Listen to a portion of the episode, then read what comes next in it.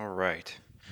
Let's get this out of the way first. The thoughts, views, and opinions expressed on Tailboard Talks Firefighter Podcast are solely those of the speakers, guests, and host, and do not in any way represent the thoughts or views or opinions of any other employer, partnership, or sponsor. The material and information in this podcast is for general information purposes only and should be used at the listener's discretion. Hey everybody, Chris here from Fourth Shift Fitness and the Tailboard Talks Firefighter Podcast. This week's ads are for just that, Fourth Shift Fitness and the Tailboard Talks Firefighter Podcast. If you like the show, if you like the content up on social media, you can support it. You can go on the Fourth Shift Fitness website, fourthshiftfitness.com. It's 4th shiftfitness.com and check out the buy me a coffee button. You can also check out the merch. There's still shirts and hats and stickers available. But all that money goes towards supporting the show uh, supporting the message, and building the fourth shift. If you're interested in personal training, I can do some remote stuff. I can do some in person stuff if you're in the area, in the Chicagoland area. Um, but we offer that as well. So check it out. If you like what you're hearing, please go support the show, donate, buy something, uh, keep listening. Really appreciate it. Spread the show around, and uh, let's get into it. Here comes the intro. Skip forward 30 seconds if you want to get right to the episode. This is the Tailboard Talk Podcast, the best health, wellness, and lifestyle resource for the fire service. We're using stories, lessons, and tips from the front lines to give a realistic view of what the job can do to us and how we can make it out alive. I'm Chris Morella, a firefighter since 03, medic since 05, full time since 08, and promoted to lieutenant in 20. I'm also a personal trainer and strength coach, and I'm here to give you the best information and host the best discussions to make us capable and durable both on the job and away from it. So grab a heater, steal some fancy creamer from First Shift, and let's go chat. All right, this week is going to be a little bit shorter episode. Last week was a long one with Megan Frillman talking about the fertility and pregnancy and policy issues. It was fantastic, and I got a ton of good feedback from it, but it made me really think about a lot of things, and I'll get into those later.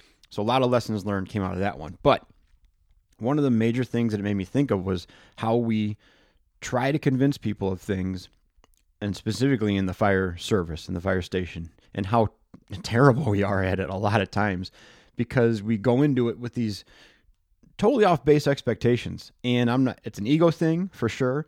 It's an experience thing.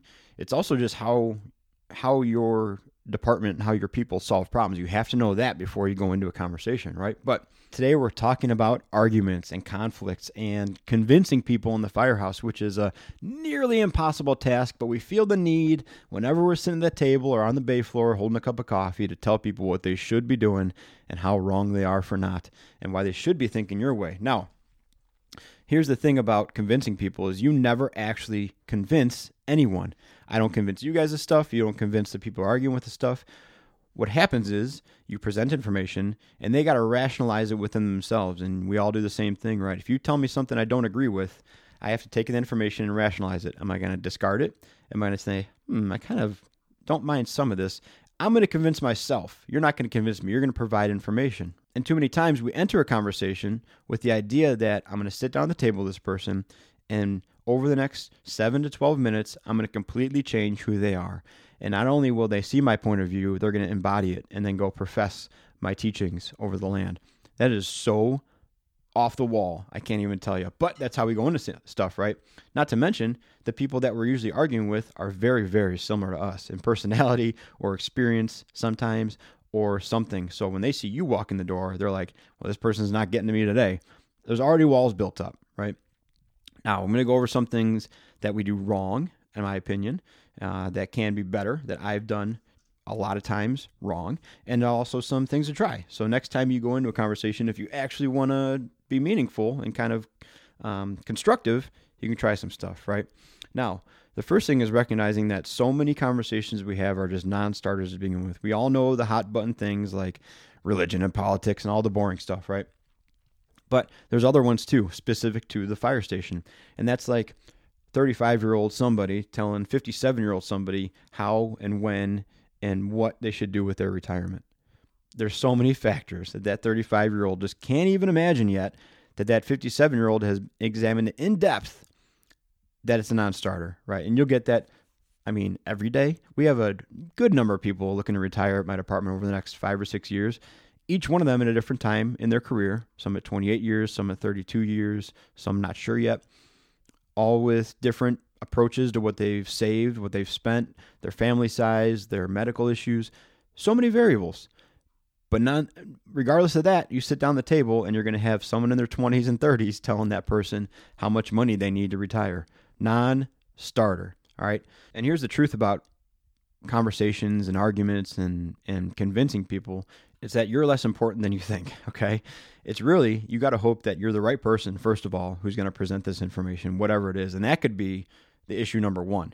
There's just some people I won't listen to I'll listen to their message sometimes if someone backs them up and says you should probably listen to them. Then I'll take a look at it. But there's some people I know that are going to come at me with some stuff that I'm not going to want to hear.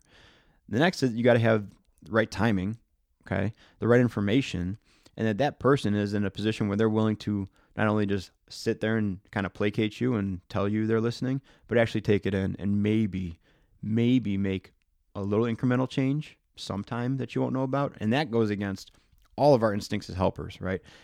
we see a problem and we typically have a pretty immediate solution to fix it. If your heart's doing this wiggly thing, hit it with electricity, fix that. If there's a fire, get some water, put it on the fire. Not simple, very simple. But if I don't agree with you and you don't agree with me, you got to trust that you're going to present this information, they're going to receive it, and sometime between the next two and a half minutes to 24 years, maybe they'll take it into consideration and maybe adjust a little bit. And that would be a big victory, right? But we're never going to hear about that. And so that's frustrating. The lack of closure on these things drives us bananas and it gets us into more and more trouble. We think when that happens, we don't see that immediate change. We'll try harder, yell louder, bring more passion, come with the heat. And that's what we do. And that's where these things become infinitely entertaining, but horribly useless. So, here's some things to avoid from my experience of both making plenty of mistakes and also watching guys just getting in terrible spots from their approach. Okay. Now, the first thing is pretending you're the expert when you're talking to the expert. And this can be that retirement talk I just had, right? You have someone that's years or months away from retiring.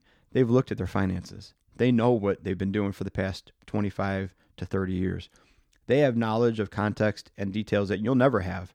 You're talking to the expert, hopefully you're not the expert. And so you're going to come with all sorts of ideas of what they should be doing. None of them are going to fly, right? We also see this with uh, younger generation firefighters talking to older generation firefighters. There's some things that those older generation firefighters have experienced, whether it's on medical calls, fires, emergency scenes in general. They've experienced that. And so they have those thoughts in their head. They have those things that they believe that have been built over decades of struggling with that stuff. You, as the new person, comes in and tells them something completely different or new you got to know who you're talking to. I think one of the biggest uh, examples of that conflict I can think of is pushing fire. When I came on the job, there was still the belief that you could push fire with the hose line, that you could have a fire in the kitchen, and if you opened up the line in the kitchen and it was pointing the wrong direction, you could push it to the next room and up the stairs to the bedrooms, right? Did all kinds of studies on it, not so much true. You can push all the stuff that is associated with the fire, all the smoke and steam and all the junk that goes with the fire, you can push that throughout the house. But actual fire, you're not going to catch the next room on fire by trying to put it out.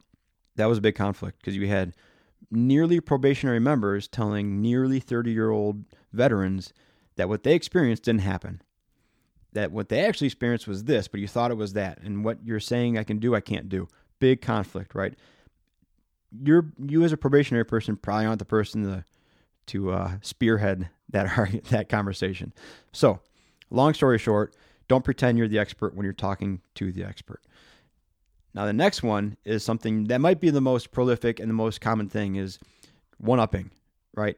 Trying to one up someone's story instead of using your experiences to show you have credibility. You can talk about whatever the topic is. I'm sure an example is coming to mind. This is all about calls. This is all about personal struggles, relationships, EMS calls, finances. You'll get someone telling a story. I'm going through this. This is what I think. This is what I believe. And they might even cut them off. That next person at the table start telling a story. And you think it's related and they're going to be kind of falling back in line. All of a sudden, either it does two things takes a hard right turn, and you're like, this story isn't related at all. You just want to talk. You're one upping, you're, you're kind of telling something else, or it keeps in the same vein. And instead of saying, man, I had these struggles too, here's how I went through it, your whole goal for telling a story is to say how much better you did at that situation than that person who was telling the first story. Be careful, right? That is, just going to turn people off. You didn't teach that person anything or share any knowledge with them besides how much better you think you are than them. All right, and the next one is false equivalence. And this one drives me bananas. It more or less drives me apples and oranges because that's what it is. Now, this is one of those things that you know it's a thing, but you don't know the name for it, but that's what it is. The apples and oranges conversation. You can't compare those two things. They're apples and oranges. Stop comparing them. That's false equivalence. And we saw this last week when I was talking to Megan because she wanted to institute maternity leave.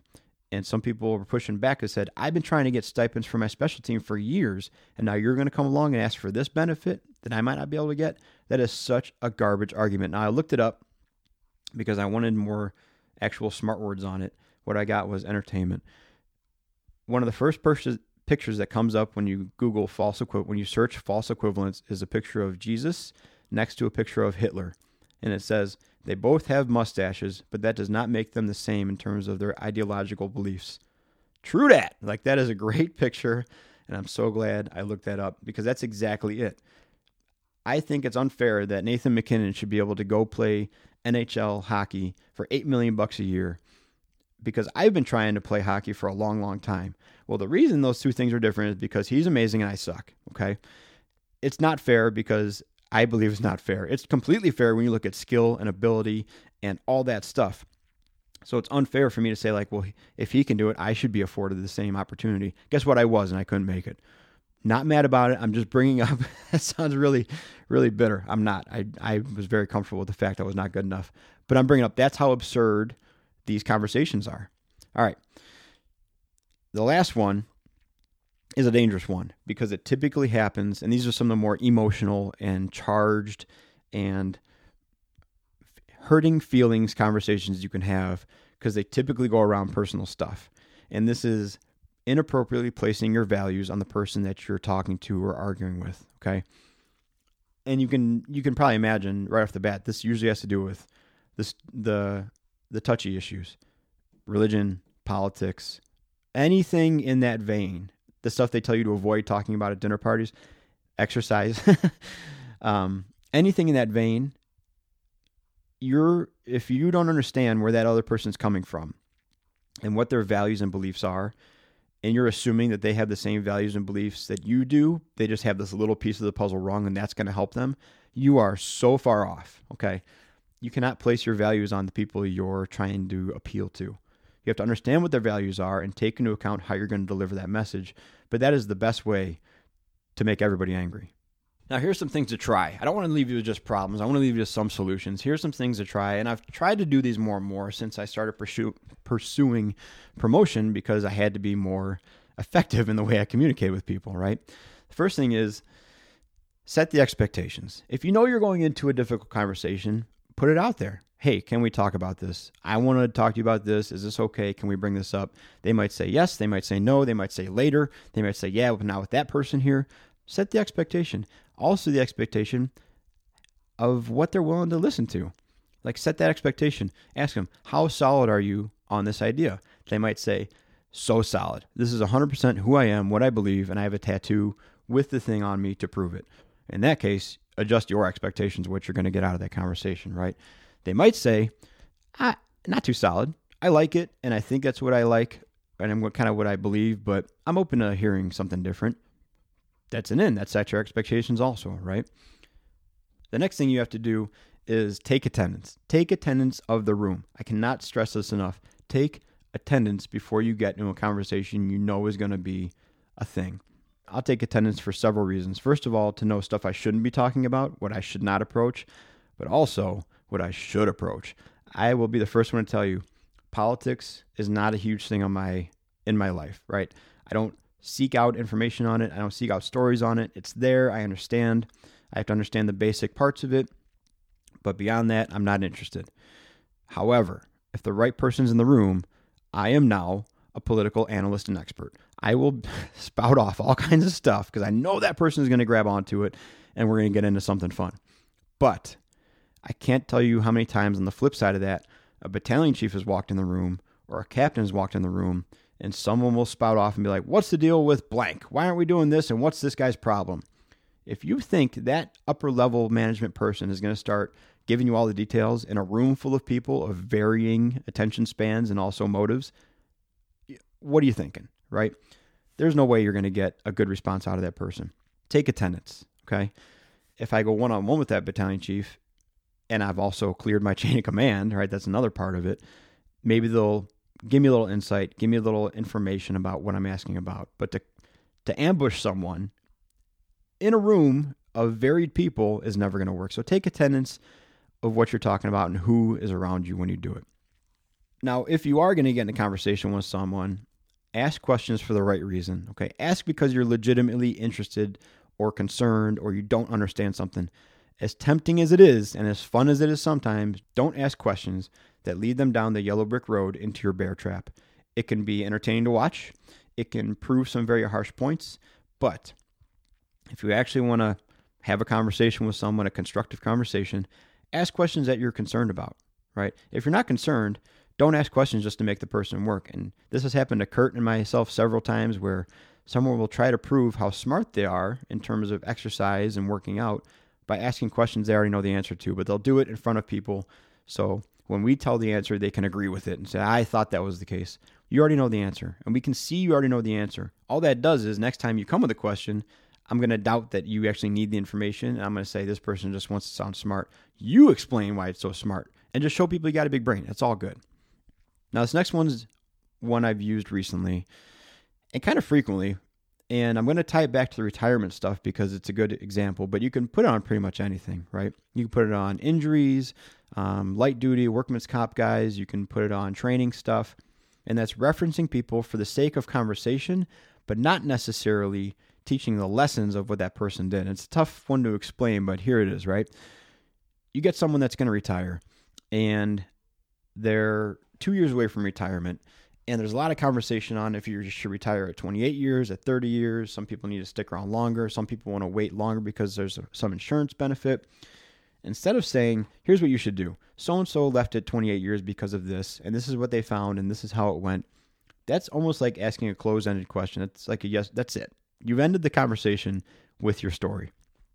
Instead, what you can do is say, hey, didn't so and so leave at 28 years? Um, I thought they were going to leave at 30. They left at 28. I'm not sure what their deal was, but it worked for them.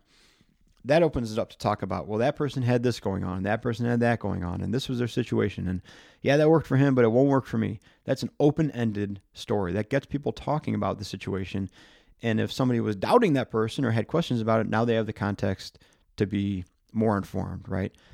So using stories of other people can be effective as long as you're not saying this person did this, so why don't you do that? Use it as a landmark to start a conversation instead of a teaching point. Now the last one is very very difficult to rationalize with yourself. It's very very difficult to keep in your mind as the conversation or the argument is winding down, but it's incredibly effective in keeping your your mental state sound, okay? And that is this unless that person and their decisions or whatever you're debating directly impacts your daily life or operations or your safety or anything like that, unless it has those implications, whatever they believe, whatever they think, whatever you think they're wrong about, that is their problem. That is their issue. That's their thing to deal with. But that is their problem. If you carry that with you now, and your sole purpose is to appeal to this person every time you see them, or it just bugs you so much that they can't see your way, or they continue to do these things and they're not directly impacting you, you're burdening yourself with so much extra junk that you don't have to. Let them have it. And if you believe it's that bad, it'll catch up with them eventually. And if it's really not that bad, maybe you're the one that has a bigger problem with it than they do. That's usually the case, right? You have a bigger problem with whatever that person's saying than they do. If they had a bigger problem with it, they wouldn't be doing it.